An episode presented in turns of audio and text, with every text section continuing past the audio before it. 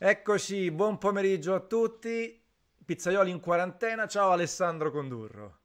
Ciao, ciao Antonio, ciao Antonio, buonasera a tutti quelli che ci stanno ascoltando. Assolutamente, adesso stiamo andando live, esatto, guardando soprattutto, eh, sì. stiamo andando live un po' su tutti i canali e poi io raccoglierò tutte le domande che arriveranno in chat, perché ci sono chat per ogni canale, ma io ho un bel programmino che le mette tutte insieme, così non ci perdiamo nessuna Immagino, domanda. tu stai pieno di canali e pieno esatto. di chat. Antonio. Sono pieno di tecnologia, diciamo sto applicando il mio passato anche di videogiochi, tecnologia Ottimo. nel mondo delle dirette. Allora, come stai innanzitutto? Ottimo, va benissimo, tutto bene, tutto a posto, sono a casa, sono a casa come tutti, penso, praticamente. Alterno giorni di lavoro a giorni di ozio praticamente a casa, anche se pensavo che fosse più scocciante, invece no, sì. stare in casa è altrettanto stancante, sì, perché poi ti trasformi in casalingo, do una mano in casa, faccio i servizi, faccio fare i compiti ai bambini, faccio un po' di cose, diciamo. Lo sai che ho scoperto che fuori dalla campagna fare i servizi è una cosa negativa? Fare i servizi significa andare, tipo battere. ecco, Quando mi sono trasferito a Terni anni e anni fa, ho detto vado a fare due servizi. Ah, bravo, bravo, quanto ah, ti prendi? Bravo, lo fai gratis, è bellissimo. Esatto. No, allora diciamo che faccio i servizi nel senso sbrigo le faccende domestiche, ecco. Esatto. Diciamola così, è fatta meglio, diciamo. Esatto. Ovviamente esatto. mia moglie ha approfittato perché non mi vede mai, comunque sono un po' ciel di bosco a casa, no? Quindi una volta che ci sto, praticamente mi ha messo un bel po' di cose da fare. Il primo giorno mi ha dato subito lo straccio della polvere, mi ha fatto spolverare i mobili, passare il folletto, tutte queste cose qua. Quindi mi sto dando da fare così. Okay, ecco. quindi... Sto riscoprendo un altro me. Un altro me. E invece la vita familiare come va però alla fine? Tutto bene, tutto, tutto a posto. Sì. Vabbè sì, è un piacere perché comunque poi sto con i miei figli, no? che non li vedo, cioè diciamo li vedo poco, ovviamente per motivi di lavoro. Adesso siamo quasi 24 ore su 24 insieme. Non ti dico, stamattina che sono sceso perché, ti ripeto, mi capita di scendere in ufficio ogni tanto, giusto per prendere qualche documento, qualche carta, sebbene stiamo lavorando tutti smart working da casa, e i miei figli piangevano perché me ne andavo. Scusate ragazzi, ma non c'è, voglio dire, ma perché praticamente vi siete abituati che esatto, alla, a stare sempre attaccati. Ma normalmente non ci sto mai, quindi cerchiamo di tornare alla normalità perché veramente è così. Dai, speriamo passi presto, intanto ci godiamo, ecco, la casa e la famiglia, esatto. questo è il discorso. Diamo un attimo il contesto di quello che fai, lo sanno tutti, però ci sono anche nuovi mm. ascoltatori altro. Allora, da, da, da, un lato tu di base sei, hai uno studio di commercialista, sì, giusto? faccio il dottore commercialista, dottore commercialista, sì, dal 1998, quindi sono 22 anni praticamente che esercito la professione. Eh, poi per il poi cognome a... che porto esatto. Ah, esatto. abbiamo da Michele in the World allora, tu sei amministratore sì, insieme sì. a Daniela Condurro sì, eh, sì, di, da Michele in the World che sarebbe praticamente la costola che si espande in giro per il mondo di, esatto. dell'antica, dell'antica pizzeria, Michele, che sta via Cesare Sersale a Napoli l'antica pizzeria Michele a Napoli a Forcella praticamente abbiamo Uh, dal 1870, quindi sono 150 anni, anzi quest'anno compiamo 150 anni e la Michele in the World in effetti è la costola commerciale, una società che abbiamo costituito una decina d'anni fa che ha acquistato i diritti d'immagine dell'antica pizzeria Michele e vende il franchising dell'antica pizzeria Michele nel mondo. Me ne occupo io direttamente insieme a mia cugina Daniela che salutiamo, che ci starà vedendo sicuramente. Ciao. E abbiamo un bel po' di pizzerie, come tu ben sai, perché tu sei stato anche all'inaugurazione dell'ultima che abbiamo sì. aperto in Giappone, a Yokohama. Abbiamo, oggi contiamo 15 pizzerie, praticamente 15 antiche pizzerie da Michele nel mondo, compresa Napoli, e Giappone, Los Angeles, Londra, Barcellona, Dubai, in Italia siamo presenti a parte Napoli, a Roma, Firenze, Milano, Verona, Bologna, è stata una bella avventura. Uh, mi, auguro, uh, mi auguro continui questa esatto, avventura. Esatto, perché attualmente di queste 15 eh, leggevo un tuo post di qualche giorno fa, sì, praticamente sì, alcune sono in delivery, quasi tutte chiuse. e in Giappone adesso ancora sono attive tutte? In Giappone sono aperte, in eh, Giappone sono aperte tutte e tre perché i giapponesi, come tu ben sai, no, sono un popolo fantastico, li adoro. Loro sono stati i primi a credere nel progetto Michele e sono quelli che hanno incarnato lo spirito di Michele più di ogni altra pizzeria. Cioè Michele è un servizio sociale, cioè noi come pizzeria, ma come forno, siamo sempre stati aperti. Questa è una cosa che, di cui siamo sempre andati fieri ieri ed ecco perché ci è dispiaciuto tantissimo chiudere la pizzeria di Napoli. Ripeto, mio zio Antonio mi racconta sempre che eh, quando entrarono gli americani a Napoli sfilavano i carri armati sul Corso Umberto e a pochi metri la pizzeria era aperta e faceva le pizze. Quindi sotto le bombe, sotto le malattie, eccetera, eccetera, noi siamo sempre stati aperti. Quindi ci è dispiaciuto chiudere Napoli. I giapponesi che, che incarnano questo spirito alla grande hanno mantenuto aperte tutte e tre le pizzerie che sono aperte al pubblico, somministrazione e delivery assolutamente. Sì. Fino a che poi vediamo un attimo che in Giappone è molto in evoluzione la cosa. Eh, certo, Adesso certo, certo, Olimpiadi certo, rinviate, vediamo. Anche se i casi, sì. i casi, sono abbastanza ridotti rispetto ad altri paesi, rispetto all'Italia che purtroppo ha questo triste primato sì. di decessi e ci avviamo anche a avere il primato dei contagi forse superati dagli Stati assolutamente Uniti. Sì, assolutamente sì. Il problema è diciamo capire anche, è anche una questione di statistiche secondo me, cioè eh, noi abbiamo il più alto numero di morti ma rispetto a quelli che sono stati dichiarati certo. e rispetto a quelli che sono stati dichiarati morti per colpa di coronavirus, perché tanti stati dichiarano i morti per polmonite, esatto. non per coronavirus, anche se poi alla fine è la stessa, la stessa cosa. cosa. Ecco, quindi quindi eh, beh, diciamo più che altro queste statistiche, però sì, effettivamente siamo un paese colpitissimo. L'interesse sì. chiaramente è quello che la cosa finisca il prima possibile, quindi dobbiamo fare questo sacrificio in quarantena che purtroppo chiaramente no, sta andando sì, un po' a incidere sì. su tutto. Tu sei, essendo dottore commercialista, tutto, sì. eh, do, dopo ti gioco forza ti chiederò qualche cosa sul decreto perché così facciamo chiarezza più che altro anche per il mondo pizza, perché abbiamo già diversi pizzaioli che ci stanno seguendo, tipo Marco Pellone, che salutiamo. Ehi, pa- Pellone, ciao, ciao grande, Paola ciao Ruta, Marco, Micio, Bri- Micio Brucio dice condurro al governo subito. Eh dai, ma magari ragazzi ruberei come un pazzo, ragazzi, eh, no, state attenti, non mi mandate. No, scherzo, scherzo.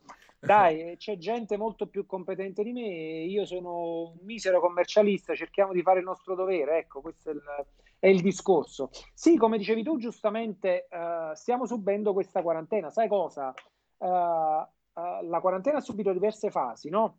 Adesso ci troviamo, mi auguro che ci troviamo, non dico verso la fine, ma almeno al centro. Abbiamo superato il picco, diciamo, si spera. Speriamo, eh. speriamo che sia praticamente così, anche perché le notizie sono molto incerte. Io ho idea ma d'altra parte non è che me la prendo col governo assolutamente. Io ho idea che neanche loro sappiano bene, anche perché è la prima volta per noi, ma è la prima volta anche per loro, come gestire diciamo, un'emergenza del genere. Ecco, Uh, I primi giorni siamo stati chiusi, no? Ti ricordi? Allora sì. tutte le sfide, tutti a cantare fuori al balcone, tutti a palleggiare adesso solo palleggia adesso, adesso, si palleggia altro, esatto. diciamo, voglio dire, non lo posso dire. Abbiamo due diretta, a testa ma... noi maschi. Esa- esatto, ma anche esatto, le donne esatto. ce l'hanno E ce le palleggiamo alla grandissima, voglio dire, perché ovviamente siamo senza fare niente. Adesso non si canta più, si comincia un attimino. Sai, all'inizio sembravano ferie, sembra un attimo dice vabbè mi faccio 15 giorni a casa non c'è problema. Qualora fossero stati 15 giorni allora uno magari poi man mano si è cominciato a capire che la cosa si sarebbe comunque diciamo protratta per un periodo di tempo più lungo ecco io sì. mi auguro un mese un mese e mezzo. E allora si è cominciato a fare due conti no? ci aspetta ce la faccio arrivare alla fine del mese ma quanto ho da parte? Non incassando perché poi devi pensare anche a questo ci sono tutte le spese da sostenere, soprattutto per le aziende, eh, non solo per quelli che rimangono così a casa, ma le aziende che poi hanno chiuso. Ci sono gli stipendi da pagare, ci sono i fitti da pagare, ci sono le tasse da pagare, senza incassare, certo. senza incassare Infatti soldi. Quindi la questione veramente un po' piramidale, no? nel senso che chiaramente certo. questa crisi la, la, vivranno anche tutti, anche l'ultima persona che lavora a casa. Il problema è che però se salta l'azienda, sì, sì. salta, salta tanta tutto, gente, salta, salta tutta la famiglia, gente, esatto, salta tutta saltano, famiglia. Tutti i posti, saltano i posti di lavoro e quindi questo diventa un po' un problema.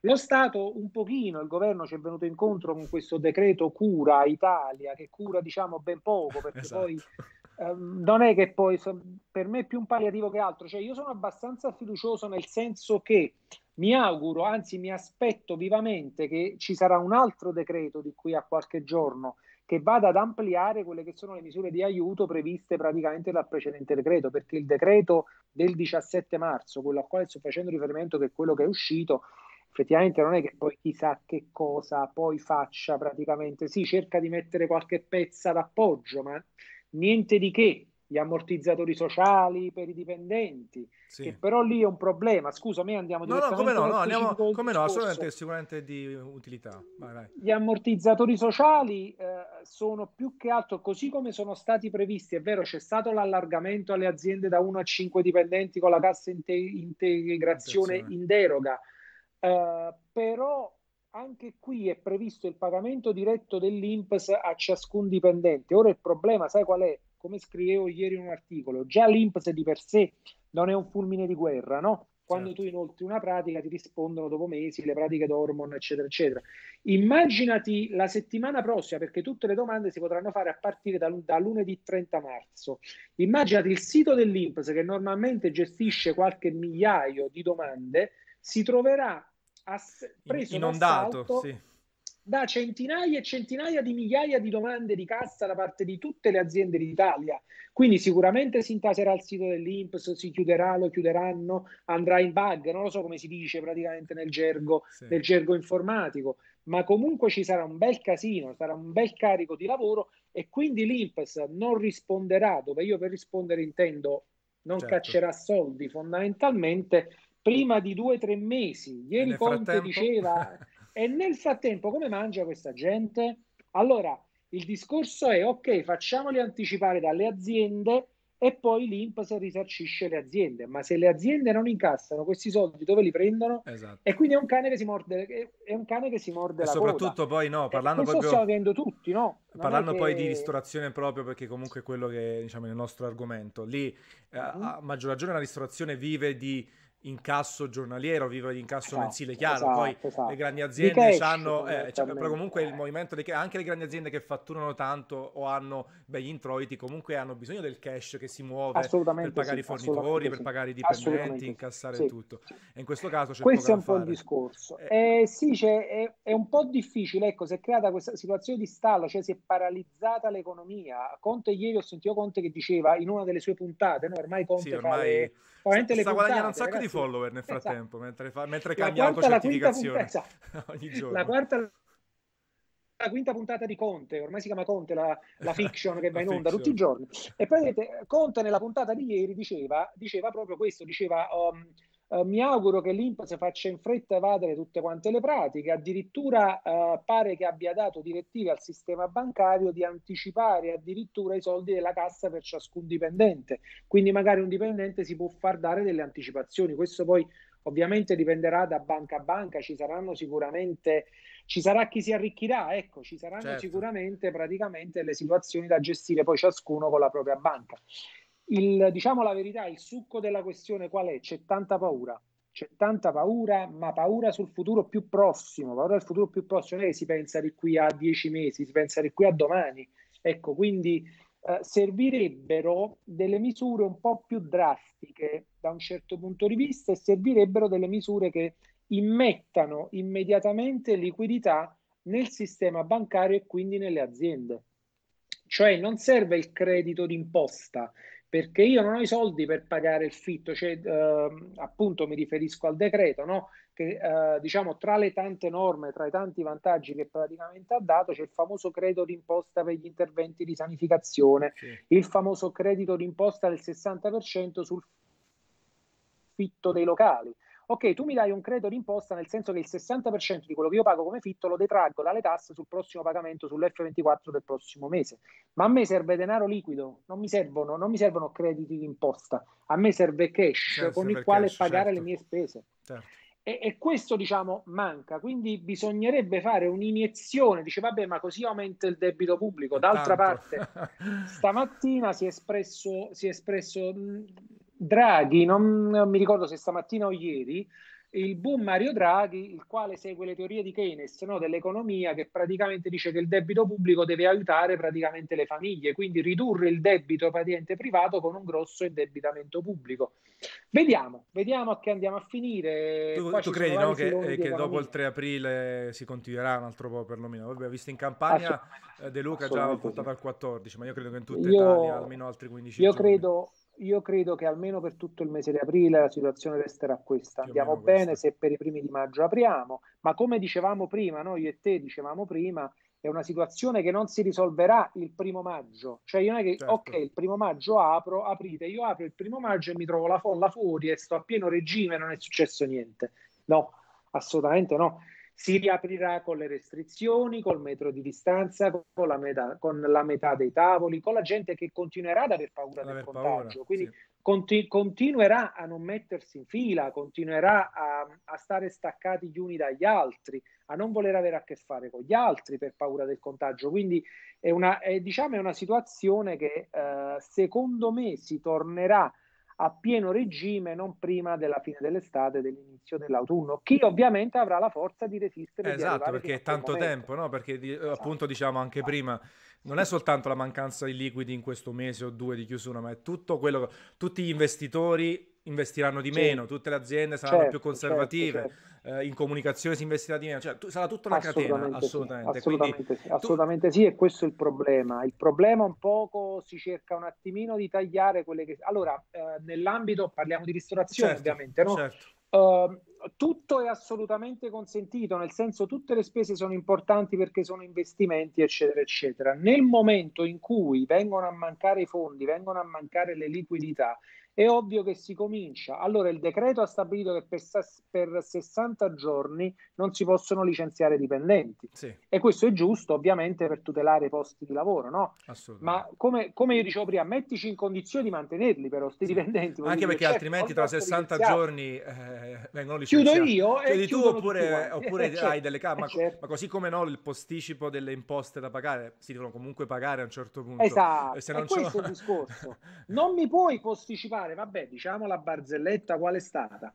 La, la prima stesura del decreto, no? la prima norma diceva tutti i versamenti del 16 marzo ah, sì. sono spostati al 20 marzo, ah, cioè, quattro giorni. Wow. Cioè, cioè, non farmi dire le parolacce, ovviamente, però dico grazie a, a costui, diciamo, chi, chi è che potrebbe mai spostare di quattro giorni? Cioè, se mi pesa il 16, mi pesa anche il 20, non è che ci sta un problema.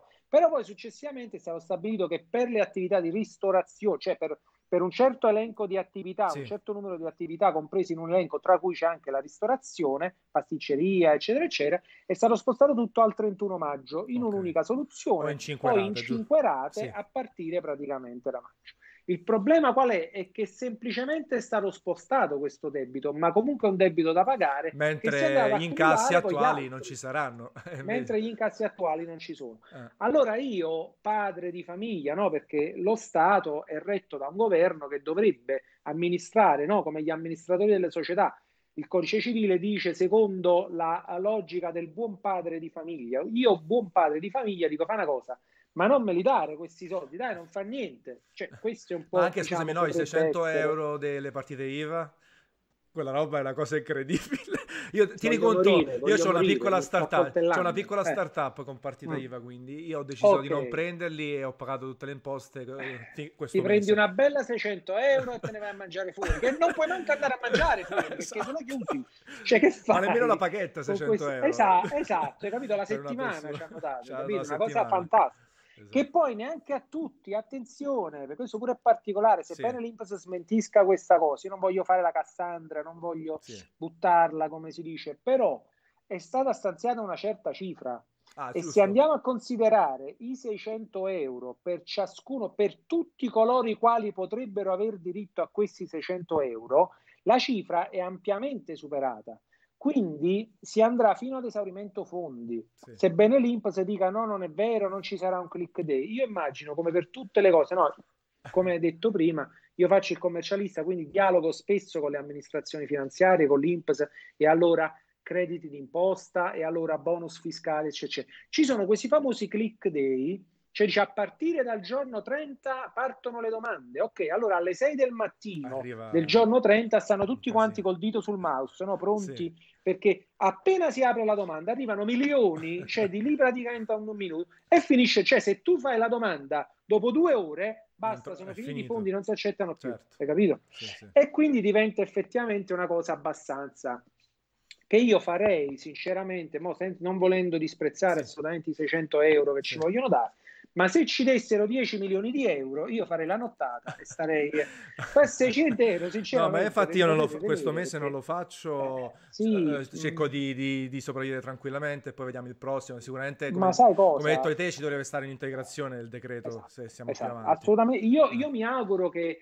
nel decreto che dovrebbe uscire relativo al mese di aprile, perché questo qui era soltanto per il mese di marzo, nel decreto di aprile ci siano delle altre cose, siano previste delle misure diverse, perché effettivamente queste qui sono un po' pochine. Ora, ripeto, ehm, non per disprezzare, perché c'è tanta gente che effettivamente ha bisogno di quei 600 euro, eh, non è questo il discorso, però bisognerebbe anche un attimino in questo momento passarsi tutti quanti una mano sulla coscienza e cercare di capire un attimino Uh, chi può averne più bisogno, chi può averne meno bisogno. Ecco, io Uh, vedo tanta gente in giro, sento tanta gente in giro che comunque c'è sempre questa mentalità, lo Stato mi deve dare, lo Stato mi deve aiutare, io devo... Eh, tu facevi uno status, no? parlavi di gente che sentivi persone in generale su tutta esatto. Italia, io tanto esatto. non pago niente, io chi se ne esatto, foto. Esatto, esatto. Invece esatto. E questo, questo è, un, è, un, è, un, problema in realtà dopo, no? Siamo andati a finire così, no? Perché eh. diciamo come prima, il famoso cane che si morde la coda. Sì. Allora, io non pago il politico spreca, il politico ruba gli appalti, il Ponte Morandi, tutte queste cose qua, no? Che allora io non posso finanziare questi che rubano, allora io non pago. E, e alimenti il politi- esatto, il politico ruba da una parte, tu non paghi dall'altra e alla fine non ci sono posti letto, non ci sono ospedali, non ci sono respiratori. E questo è il problema, lo Stato siamo noi.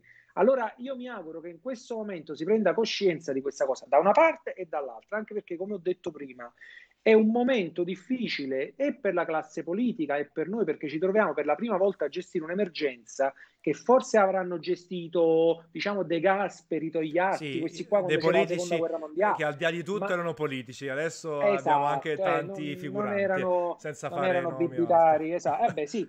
Allora voglio dire, a, allora a questo, a questo punto dico ci deve essere una presa di coscienza importante, cioè capire da una parte e dall'altra che bisogna contribuire e chi ha di più deve contribuire di più. Punto. Questo è lo Stato sociale, questo è lo Stato, questo è lo Stato che si prende cura dei cittadini, questo è il buon padre di famiglia che pensa praticamente alla gente. Quindi se si dovesse cominciare così, ti faccio vedere come di qui a poco uscirebbero i soldi degli ospedali, dei respiratori, delle cose, eccetera, eccetera, e quindi non ci sarebbe più il problema, così come avviene poi negli altri stati, perché magari c'è una mentalità un po' diversa. No? Io dicevo ieri, noi siamo italiani con i nostri pregi che sono tantissimi, ma, ma con i nostri difetti. difetti questo purtroppo è un grosso difetto. In Italia c'è un egoismo, secondo me, esatto. enorme delle persone che finché va tutto bene sì, siamo tutti amici, sì, fratelli. Esatto, Quando va tutto esatto, male pensiamo al nostro orticello. Poi e, faccio... tu, e, tu, lo vedi nel mondo pizza, no? Eh. È un po' così. Infatti fra poco andiamo su quel lato lì che è un po' più certo, frivolo. Certo. No, dico, io faccio anche Diceva... l'esempio più banale, scusami. Eh, quando uno uh, si dice non buttare la carta a terra, eh ma tanto la buttano tutti la carta a terra. Eh, la quello ma, quello discorso, ma perché? Tu nel tuo piccolo devi essere perfetto e vedrai esatto. che un po' alla volta influenzi pensi qualcuno, invece no, tutti devono pensare sempre... Hai perfettamente ragione. Eh. Hai perfettamente ragione, lo fanno tutti e quindi lo, lo devo fare anch'io. Io. Questa, è la, eh, questa, è la, mentalità che assolutamente non va bene. Ma per caso ti dà fastidio la luce dietro? Dà fastidio no, no, il video? Sei, eh beh, ah, si, okay. no, si ah, vede okay. un po', però sembri che sei illuminato. Adesso stai parlando di cose. Eh, sembra un po', hai capito, la santità. esatto. Ecco, noi metto così che forse è meglio, sì, vedi? Sì. Vabbè, forse un po' tanto meglio. poi l'importante è l'audio anche. Sì, e, allora dicevamo, no? Sì. Diceva, diceva uno, non mi ricordo dove lessi, questa cosa che diciamo, l'Italia è uno stato povero abitato da gente ricca. È un po' questo il discorso, cioè c'è il debito pubblico, c'è un debito pubblico, però, però praticamente l'Italia, diciamo, non tutti ovviamente, la stragrande certo. maggioranza certo. delle persone si guarda il proprio orticello, tiene la sua casa, tiene la sua villetta al mare, tiene la sua cosa, eccetera. Quindi le persone stanno bene, è il governo che sta male, è lo Stato che è indebitato. Ma perché? Perché ovviamente la gente non contribuisce e noi siamo piccoli evasori, eh, noi al sud, noi al sud siamo piccoli evasori, l'evasione grossa sta al nord, sta dove stanno le aziende, sta dove girano i soldi. Certo. Noi, noi, facciamo l'evasione, il, il, bar che non fa lo scontrino del caffè, voglio dire, cioè, noi facciamo evasioni misere, voglio dire, giusto per mettere Anche il piatto per condizione, certo. esatto, però però sarebbe giusto che tutti quanti facessero la propria parte in modo tale che non ci troveremmo più in situazioni di emergenza come questa. Io leggevo infatti di un'evasione enorme, complessiva di tutta l'Italia, perché poi a me piace parlare anche spesso dell'Italia, perché poi vedi, certo. eh, come dire, il coronavirus, il Covid-19, la malattia ci ha dimostrato che non si guarda in faccia a nessuno. Abbiamo preso mm-hmm. per il culo i cinesi, li abbiamo fatti eh. fallire alcuni, eh, sì, abbiamo sì, fatto lì e poi alla fine è arrivata in un posto lascia mhm. perdere nord o sud, è arrivata al nord, però per dirti che alla fine non si guarda in faccia a nessuno. E poi sì, vediamo un'altra cosa, sì. un'altra statistica che leggevo incredibile, eh, la percentuale di multe pagate dalle persone è bassissima. Sì. Una cosa incredibile, eh, tipo il 20% totale in Italia. Sì. Una cosa che fa sì, giù di testa che la gente riceve la multa, sa che ha avuto la multa perché e comunque non ne frega niente, non la paga. Non se ne frega niente. Eh. Auto intestate a prestanomi, uh, indirizzi fasulli, multe che arrivano che non sa manco di chi sono, e così e va avanti. Diciamo forse lo Stato, non so, Alessa, lo Stato dovrebbe investire forse anche in misure di controllo migliori, in, riscossio- in riscossioni migliore, cioè trovare sì. sistemi informatici e sistemi reali sì. per dire, oh, tu la multa la devi pagare per forza, che altrimenti ti vengo a prendere a casa. Il problema, sai qual è? Si discute sempre in eh. Italia, no? Il problema, ciò che non c'è in Italia e ciò che viene reclamato da più parti è la certezza della pena la certezza della pena. Allora il discorso qual è? Io faccio un discorso di tipo fiscale. Siamo d'accordo? No, in Italia si pagano troppe tasse, ma perché si pagano troppe tasse? Perché non le pagano tutti.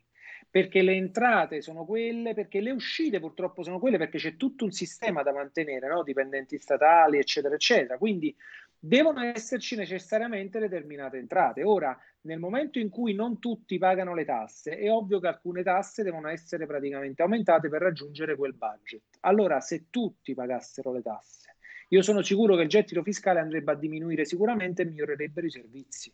È un po' questo il discorso, cioè eh, purtroppo bisogna... E per far pagare le tasse a tutti, siccome abbiamo capito, no? dicevo prima il discorso degli italiani che hanno i difetti, purtroppo in Italia una legge non la fai rispettare semplicemente manandola, una no. legge la fai rispettare mettendoci la pena. Esatto. Cioè, mettete la cintura di sicurezza, uno non si mette la cintura di sicurezza, si chiede che succede se non me se la metto? Se mi fermo alle guardie. Esatto, purtroppo è così, lo sappiamo. Sì, sì, allora, sì. mettetevi la cintura di sicurezza, altrimenti vi arresto. E allora tutti quanti si mettono Invece sarebbe bello che la gente capito? si mettesse la cintura di sicurezza per una questione di sicurezza. Perché non fa... lo fanno. Non lo fanno, no, non, non so, niente, io sono il primo, io purtroppo da piccolo eh, non mi mettevo il casco fino a che una volta assolutamente sì una, ma... una volta sono a posto di blocco l'ho anche quasi forzata ed ero un bambino st- nerd l'ho quasi forzata sì, mi hanno preso sì. mi hanno fatto sequestrato il motorino da quel momento sempre esatto, il casco esatto. e perché non mi mettevo il casco? Io, perché si scompigliava il capello perché si scompigliavano i capelli perché chi, perché chi si mette il casco è uno è scemo, scemo, è, capito? Eccetera, eccetera. Purtroppo è, è così. così. Io ho cominciato a me, ma anche io, eh, io ho cominciato a mettere il casco all'età di 30 anni Uh, il terzo giorno, quando ho preso la terza multa di fila, il terzo giorno, ho detto vabbè basta eh, ragazzi, cioè, non posso più mantenere le casse del comune di Napoli, è meglio che mi metto il casco. E mi sono messo il casco e non me lo sono più tolto. Purtroppo ci vuole la certezza della pena. Allora, gettito fiscale più basso, quindi si dà possibilità alle aziende di pagare meno tasse, ma attenzione, se non fai uno scontrino io ti arresto la reclusione fino a sei mesi per non fare uno scontrino di un euro e ti faccio vedere come tutti quanti fanno gli scontrini, si pagano meno tasse e il sistema funziona meglio. Dovrebbe essere così, dovrebbe essere così. Speriamo. speriamo ti, fa, ti faccio esempio velocissimo. Allora, tutti quanti pensano che, visto che conosco bene il Giappone, i giapponesi sono belli, cari e altro, ma in realtà lì ci sono delle pene per tutto e perciò la gente non fa la cosa. Se tu stai senza casco... Sì ti tolgono la patente per sei mesi, la seconda volta sì, te la stracciano, no, sì. tolleranza zero per l'alcol, puoi fare un sacco di roba e la gente ha paura, tra virgolette, sa che non succede e magari è entrata nella cultura il fatto di non fare esatto. quelle cose, però non è che sono... Fare entrare nella cultura, no, assolutamente, allora noi praticamente li vediamo di... come soldati, no? Sì. Ma sono stati educati bene, loro hanno un concetto di vita completamente diverso, ovviamente. Lì c'è una, come tu ben sai, no? c'è una struttura piramidale, no? c'è l'imperatore, c'è tutta quanta la schiera, praticamente è fatto sì. un po' così, no? Il Giappone.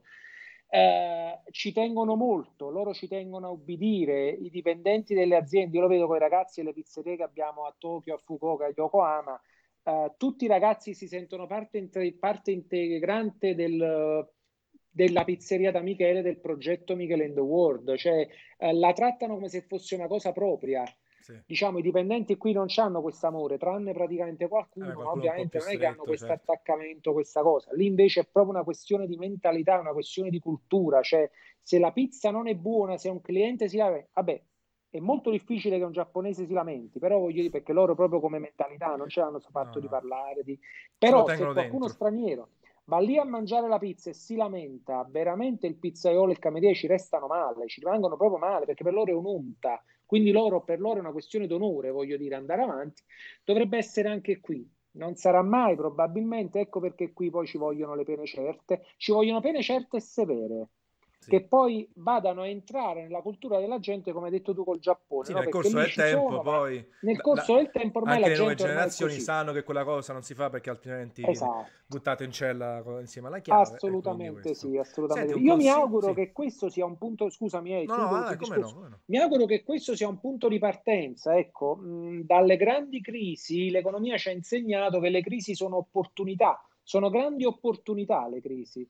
Uh, io mi auguro che questa sia l'opportunità per lo Stato italiano, per l'imprenditoria italiana, ma anche per la classe politica italiana di farsi un bel esame di coscienza. Un bel esame di coscienza e cambiare, cambiare mi auguro in meglio. Ecco. Infatti ti, ti, volevo chiedere proprio questo, per la tua esperienza chiaramente, per quanto poi ogni situazione è differente, che consiglio ti senti di dare magari ai ristoratori, ai pizzaioli, altri in questo periodo? Nel senso, so è difficile, appunto deve essere un esame, secondo me anche un esame di coscienza, non bisogna sì. fermarsi e piangersi addosso che è inutile secondo me perché se no. aspettiamo che ci cada qualcosa dall'alto ci cadono 600 euro dalla partita IVA assolutamente eh, no, ma, magari no. anche no allora che... forse sperimentare sempre trovare un piano B trovare sì. come eh, svoltare a proprio favore allora, tra virgolette questa cosa i pizzaioli hanno la capacità di rigenerarsi, no? hanno il fattore di guarigione, sono come Wolverine, parlando di fumetti, parlando di cose con te, tu che sei un esperto, Uh, loro si sanno reinventare, sanno sempre trovare e tirare fuori il meglio praticamente dalle situazioni, anche dalle situazioni di crisi. Io mi rendo conto che in questo momento è nera la questione, mi rendo conto che molti di loro devono fare i conti. Chi con delle spese da sostenere, che probabilmente non può più sostenere, ma chi per esempio uh, tanti giovani hanno aperto attività con finanziamenti bancari, cioè magari le aziende un po' più importanti, no? c'è da Michele, ci sono le centenarie, ci sono le altre aziende importanti, sicuramente da imprenditori virtuosi hanno messo qualcosa di soldi da parte, come la formica, no? la famosa formica, hanno messo qualcosa di soldi da parte in vista di momenti peggiori. Ci sono anche quelli che ovviamente hanno aperto con un prestito in banca che adesso stavano restituendo adesso non potranno più restituire. Uh, il, il consiglio che io posso dare è di non scoraggiarsi, anche perché tra le cose buone che ha fatto praticamente questo decreto è stato ovviamente eh, diciamo facilitare l'accesso al credito, quindi eh, mi auguro che le banche si passino una mano sulla coscienza e non chiudano più i rubinetti praticamente alle persone, ma li possano Come praticamente li aprire. Prestiti che ha messo in piedi lo stadio garantendo lo Stato stadio. Eh... Sì, lo stadio proprio, hai detto bene.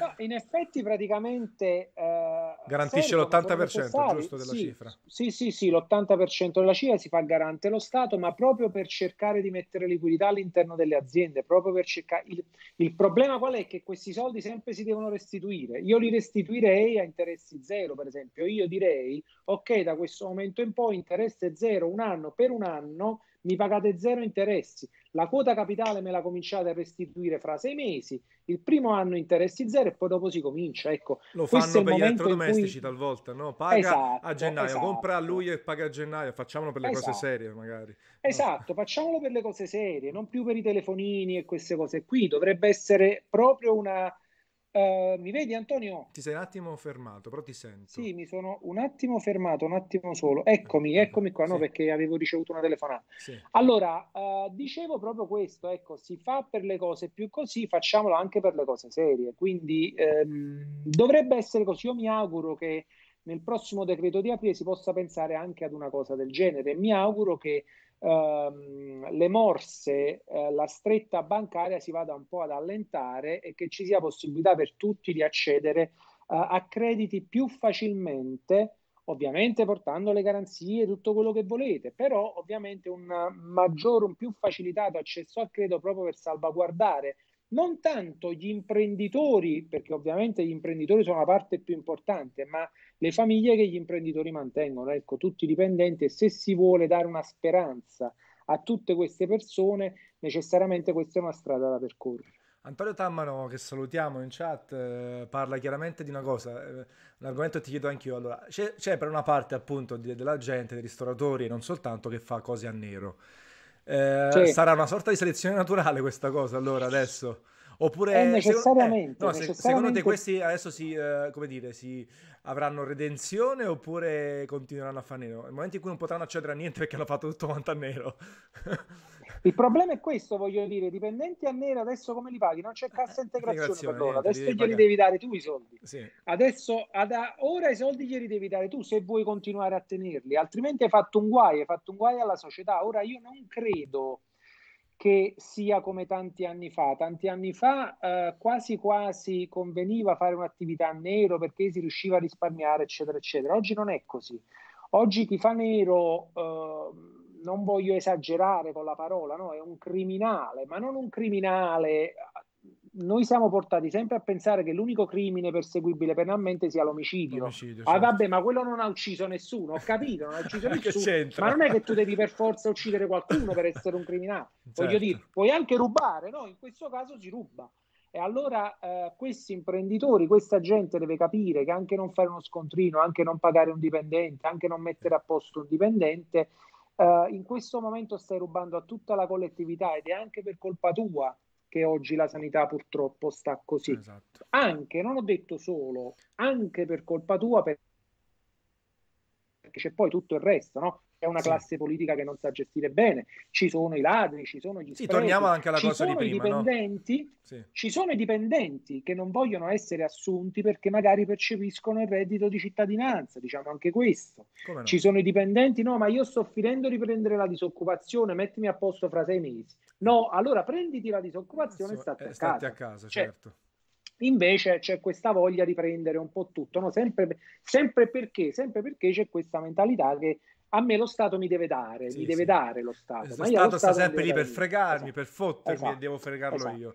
Io no, devo fregare io allora. Sì, non se ne esce mai, infatti ci ricolleghiamo a prima anche il fatto che ci ha portato la pena esatto, certa, soltanto con la pena certa. Assolutamente, assolutamente Però sai sì. qual è il problema? Che le persone per bene poi vengono talvolta colpite dalla persona certa. Se a me sì, ti dicono, sì, sì, guarda, se fai questo vai in galera, tu te la fai un po' sotto. Mm. Magari il criminale di mente, gli ne frega niente, dice tanto a me quando mi acchiappano.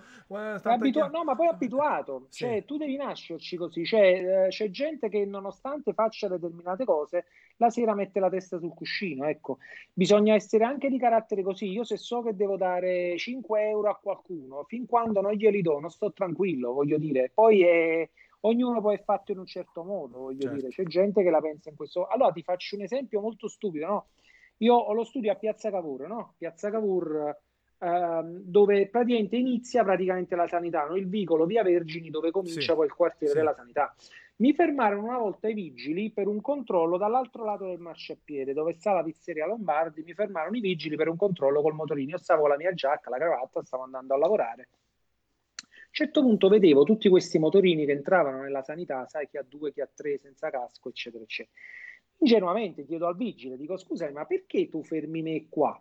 Cioè, perché non ti metti dall'altra parte del marciapiede, che sicuramente levi più contravvenzioni, voglio dire, certo. piuttosto che qua?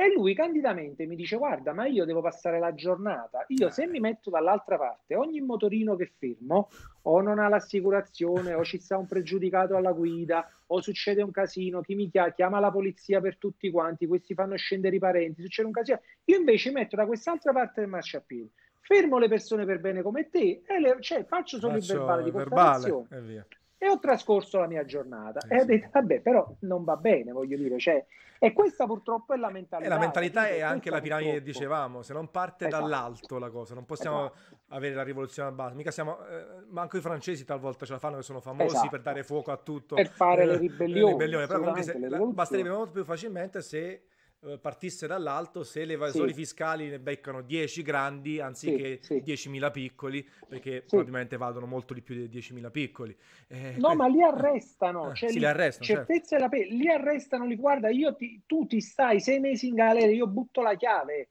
non mi interessa allora a quel punto là ti faccio vedere come tutti quanti fanno gli scontrini tutti fanno le fatture e tutti rigano dritto ti faccio pagare meno tasse te ne faccio pagare di meno ok certo. facciamo un patto io te ne faccio pagare di meno ma quanto è veridio se venga a sapere che tu hai evaso un euro, io ti chiudo in galera e certo. non ti certo. faccio uscire. Sì, sì, c'è l'aggravante a quel, quel punto. Esatto. Certo. A quel punto là, voglio dire, potrebbe essere, potrebbe essere un antidoto, diciamo, deterrente fatto bene, ecco. Certo. Allora, nel frattempo in chat stanno arrivando un po' di domande, invito le persone a farle, che Alessandro vi risponde con grande piacere.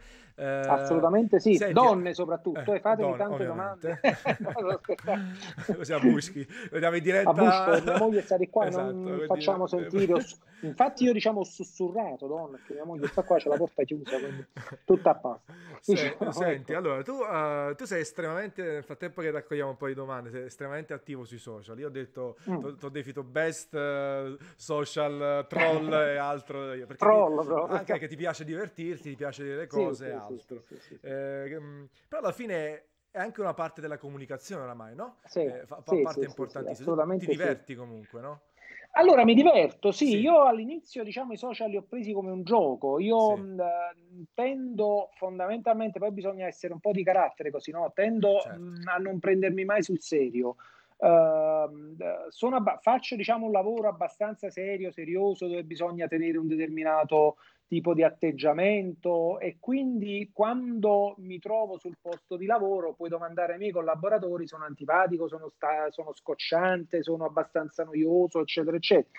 Però eh, diciamo sul social, il social è in un certo senso una valvola di sfogo, no? Riesco a essere un po' più me stesso, riesco a, riesco a divertirmi con poco, perché poi alla fine eh, voglio dire, mi piace giocare, scherzare, essere abbastanza goliardico. Ecco, penso che la gente, diciamo, recepisca da come mi rispondono, sì, da come sì, interagiscono con me, la gente recepisce anche, uh, diciamo, recepisce questa, questa semplicità, ecco, questa semplicità, questa voglia di divertirsi, diciamo, fine a se stessa, ecco. Ma secondo me poi è, è, fondamentale sia quando appunto si scherza, sia quando si condivide sì. qualcosa di serioso sì, e quando sì, ci sono le critiche. Io ti ho visto sempre accettarle e anzi, come dire, ribaltarle talvolta le critiche, no? Perché ce ne sono state qualcuna. Poi giustamente eh, stiamo parlando dell'antica pizzeria da Michele, che, che è una... Non puoi brand... essere simpatico a tutti. No, ecco. assolutamente, ma secondo me è anche sbagliato essere simpatico a tutti, che c'è qualcosa che non va.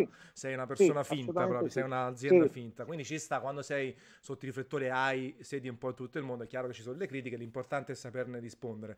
Io, ad esempio, sì. quando leggo, sai, quando leggo talvolta anche su TripAdvisor i ristoratori che rispondono di una cattiveria e di una pesantezza verso dico, guarda, così ne esci male te alla fine. Perché, esatto, perché esatto, è, esatto, è la esatto. classica lotta tra forum, troll, che gente che cerca di farti incazzare apposta. Che tanto Io sono parole. perfettamente d'accordo, eh. lo sai, no? Che eh. Eh, nell'ambito della ristorazione, ma soprattutto tu conosci benissimo l'ambito delle pizzerie, no? Sì. L'ambito delle pizzerie, sappiamo benissimo che ogni pizzaiolo, ogni proprietario di una pizzeria fa la pizza migliore del mondo, lui è il migliore di tutti e nessuno sa fare la pizza come lui e guai a guai. dire che la sua pizza non è buona. Esatto, se gli fa la critica è finita. Sei tu che non capisci niente, voglio dire, non è che io non faccio la pizza buona.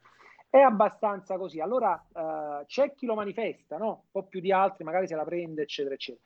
Io credo che, uh, come hai detto tu giustamente, non puoi essere simpatico a tutti c'è sempre la persona che ti attacca, alla quale tu non sei simpatico, soprattutto in un'epoca come questa, no? I social, che cosa sono? I social sono la famosa livella di Totò, no? Quello che penso io, poi sì. sto dicendo la mia idea, poi sì. ovviamente diciamo la famosa livella di Totò. Allora sul social, diciamo il pitale può parlare col cardinale, no? Come si dice il pitale e il cardinale, no? Sì. Allora il pitale si sente sullo stesso livello del cardinale e si crede di poter parlare con lui, magari di dargli del tu e di rimproverarlo anche, di parlare del suo lavoro, eccetera, eccetera. Ecco, questa è la cosa negativa. Allora, per non per non, per non, intossicarsi ogni volta, perché veramente ci sarebbe da intossicarsi ogni volta bisogna prenderla alla leggera. Allora, non rispondere quando è possibile, eh, quando proprio non ce la fai più, voglio dire che ti senti però a quel punto li rispondi, ma sempre, sempre con ironia, Uh, senza mai far vedere che uno se la prende, eccetera, eccetera, perché poi gli haters vogliono proprio questo, cioè c'è gente che vive su Facebook, c'è gente che vive per attaccare qualcuno, ecco, questo è anche abbastanza, questo però non soltanto in Italia, è un po' no, in tutto no. il mondo. Però il mondo pizza comunque è abbastanza complesso da questo punto di vista. Sì, sì, eh. da questo punto di vista è complesso, si fanno proprio le battaglie, c'è sì. gente che fa proprio le crociate. Tra, tra pizzaioli, brand, io, marche. Sì, io, ho due, io ho due o tre haters miei personali che saluto affettuosamente. Uh, io ho due traders personali che in tutte le chat, in tutti i gruppi, in tutte le cose non fanno altro che intervenire. L'antica pizza Michele usa olio di, oh, di semi, e questo e tutti quanti, oh, eh. olio di semi, che è il, bel, è il belè, il cianuro sulla pizza, che è? Cioè, e quindi tutti e facendola passare come una cosa negativa, oh, l'olio di semi fa schifo, cioè. e, ma questi se lo e io a volte all'inizio rispondevo a queste persone dicendo guardate io la penso in questo modo, eh. io non è che critico chi usa l'olio extravergine, cioè a poi portatemi qualche persona deceduta dopo che è uscita dalla pizzeria da eh certo, assolutamente. Vabbè, a parte questo, voglio dire.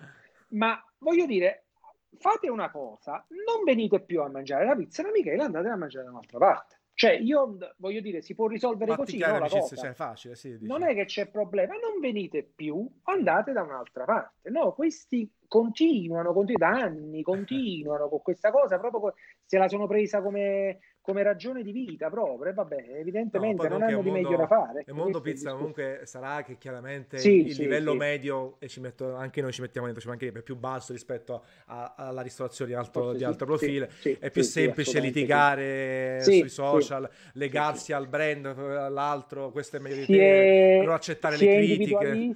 Si è tutti prime donne, si è prime donne, ci si, ci si svende per un articolo, esatto. per una fotografia. Sarebbe da concentrarsi più sul prodotto prodotto e sui clienti anziché dire guarda io no. mi lego a una, un, a una, farina, a un pomodoro che poi porta a niente perché alla fine devi riempire la pizzeria. Ancora adesso, adesso secondo me molti ne se ne andranno conto, quando si riparte non ci sarà sponsor che ti darà una mano perché no. lo sponsor sarà il primo a non poter cacciare i soldi. Esatto. Allora esatto. devi mettere, rimboccarti le mani e le maniche e, e, e, fare tutto da solo e portare di nuovi clienti in pizzeria.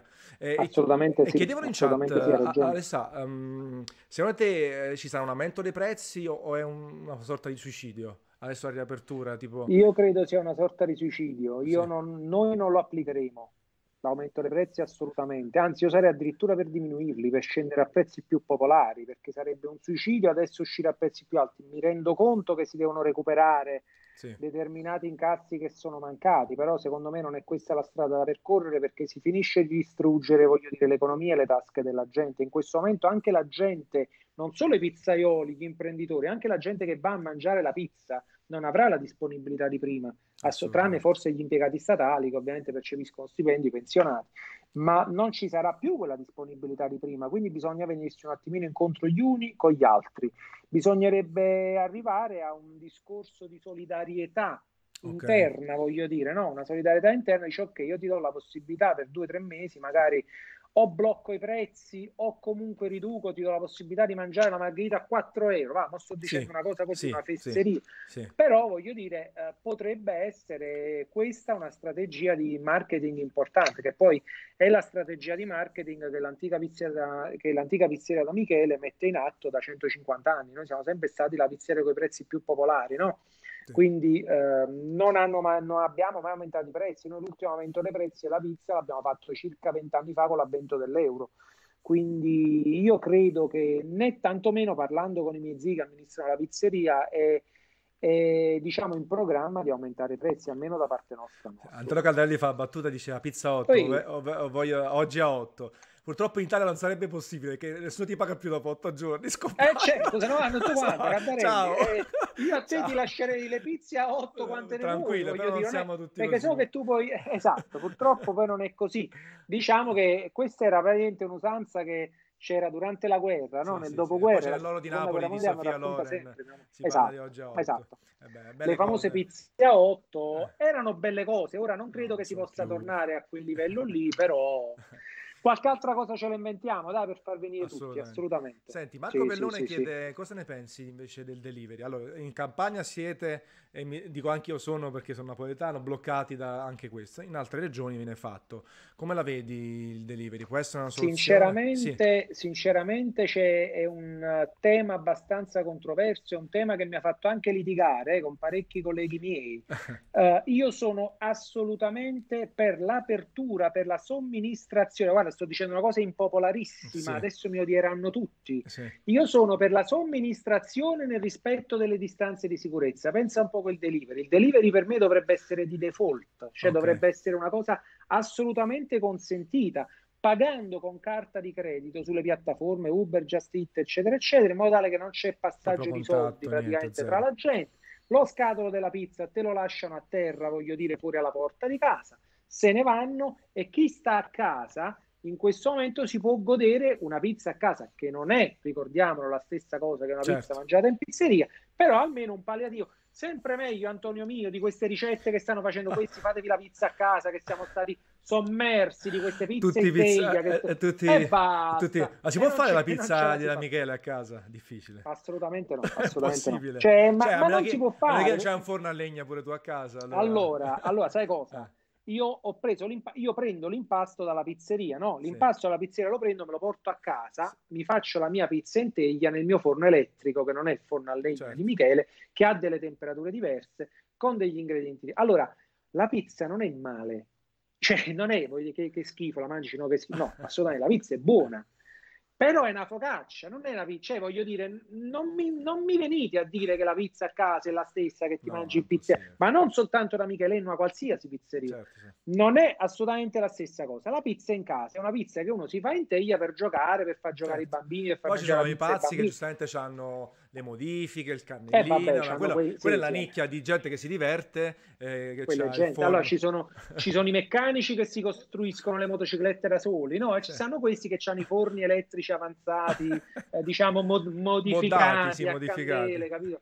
E, e, e, poi fanno diciamo i loro esperimenti. Ora, quindi, tornando al discorso di prima, io sono assolutamente per il delivery, perché il delivery non devi considerare soltanto le pizzerie, quelle grandi, quelle importanti, tu devi considerare anche le pizzerie di quartiere. Certo. Ci sono Tante, migliaia di pizzerie di quartiere che vivono con il delivery. Io abito a via Domenico Fontana, no? a Rione Alto quasi. Sì. Praticamente qui pizzerie non ce ne sono o meglio ci sono pizzerie, ma sono pizzerie che diciamo lavorano con la consegna a domicilio.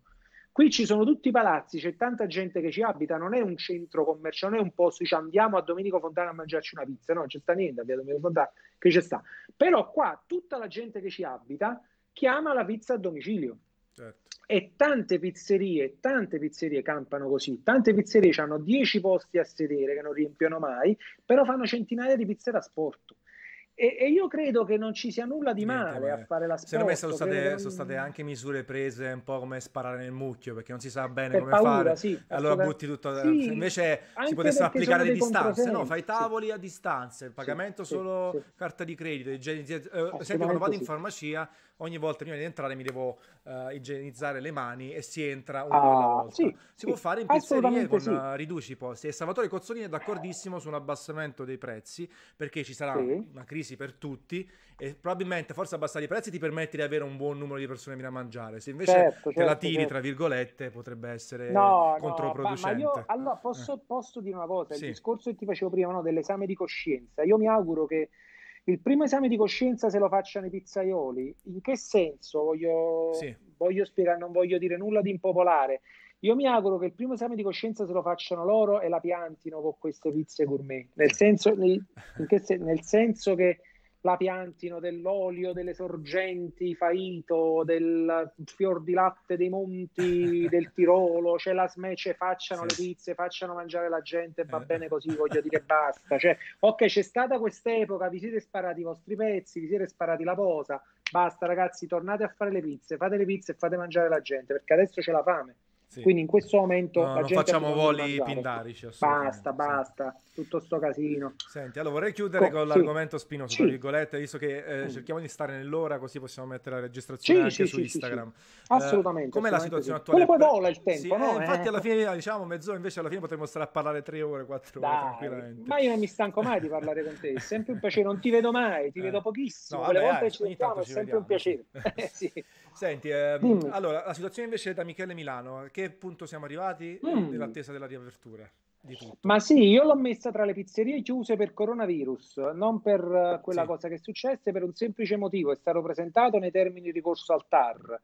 Uh, lì è una cosa, uh, noi abbiamo avuto modo di parlarne in privato, no? è una situazione abbastanza delicata. Perché? Perché, ed è una situazione che Uh, ora ovviamente questo fenomeno no, uh, del Covid-19, del coronavirus, ha, un po' spazzato via praticamente sì. la notizia, ora sì. eh, si parla completamente di altro, certo. quindi quel discorso lì è stato completamente, fortunatamente, accantonato.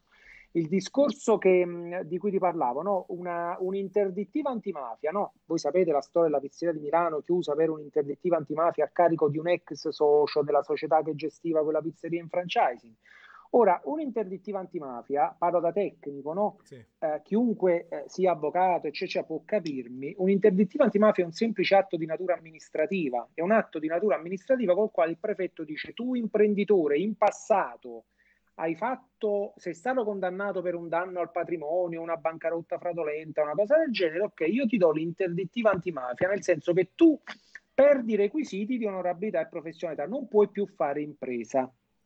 Ok, questo è l'interdittiva antimafia. Questo tipo di sanzione, questo tipo di provvedimento si chiama interdittiva antimafia, ma non è mafia. Cioè, mafia è un'altra cosa.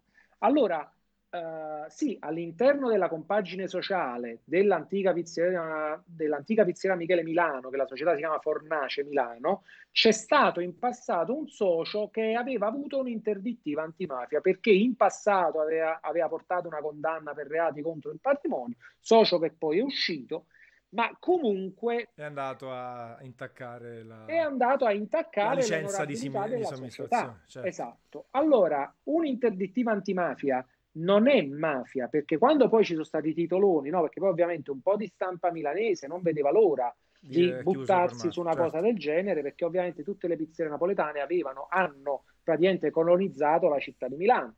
Quindi ovviamente il Corriere, ovviamente la Cospia, ovviamente tutti quanti, no? le mani in pasta, la polvere, c'è solo una polvere che tira più della coca, la farina, cioè questi titoli, cioè veramente allucinanti, cioè chiusa per... Allora, chiusa per interdittiva antimafia è anche un po' troppo lungo no, da dire certo, e vabbè, poi la gente non capisce giorni, certo.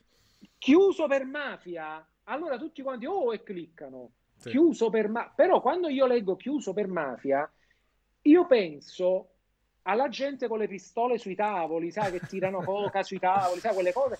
E che, che quando mai? Ma quando mai succede? Quella era una pizzeria, è una pizzeria bellissima che funziona benissimo, gestita da gente onestissima, da ragazzi in gamba che non vedono l'ora di riaprire. Di riaprire. E appunto per questo è stato depositato il ricorso al TAR okay.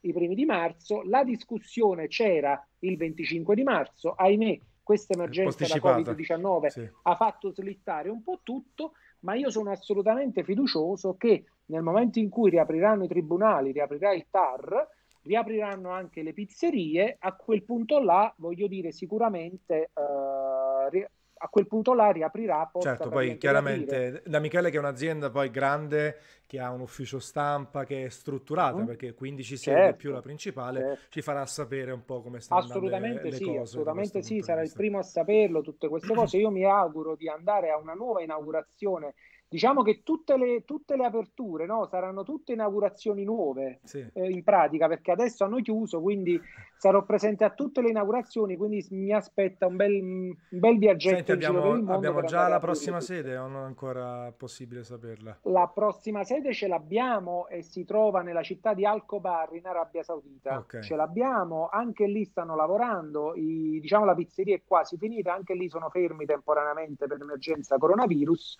ma diciamo che la pizzeria è pronta, i pizzaioli sono andati, stanno lì bloccati perché non possono tornare più, ovviamente. certo. eh, si è fermato un po' tutto, si è fermato il mondo, questo è triste, però proprio stamattina parlavo col mio partner arabo, che è lo sceicco Mohamed Al-Dossari, che poi è un simpaticone, e mi ha scritto proprio stamattina, mi ha fatto vedere le foto della pizzeria, ha detto siamo a buon punto, aspettiamo adesso che finisce questa emergenza e poi dopo apriamo alla grande. Quindi io penso che appena finirà l'emergenza di lì sì, a si riparte lì. La sedicesima la sede. sedicesima sede sarà ad Alcobar, andiamo tutti Alcobar, quanti tutti con il in testa, esatto, tutti Alcobar, dai, alla grande. Va bene Ale, grazie mille per questa chiacchierata, è stata bellissima, molto interessante anche da un punto di vista differente sul mondo pizza che è sempre bello. Grazie. La mia idea con queste dirette poi metterle insieme e vedere tutti i punti di vista differenti per fare una panoramica a 360 gradi del mondo pizza e non soltanto. Bellissimo, grazie. bellissimo, allora... grazie, grazie a te veramente per tutto lo spazio che mi dai, è sempre un piacere parlare con te. Bene, a presto ragazzi, alla prossima a diretta. presto, ciao ciao. ciao.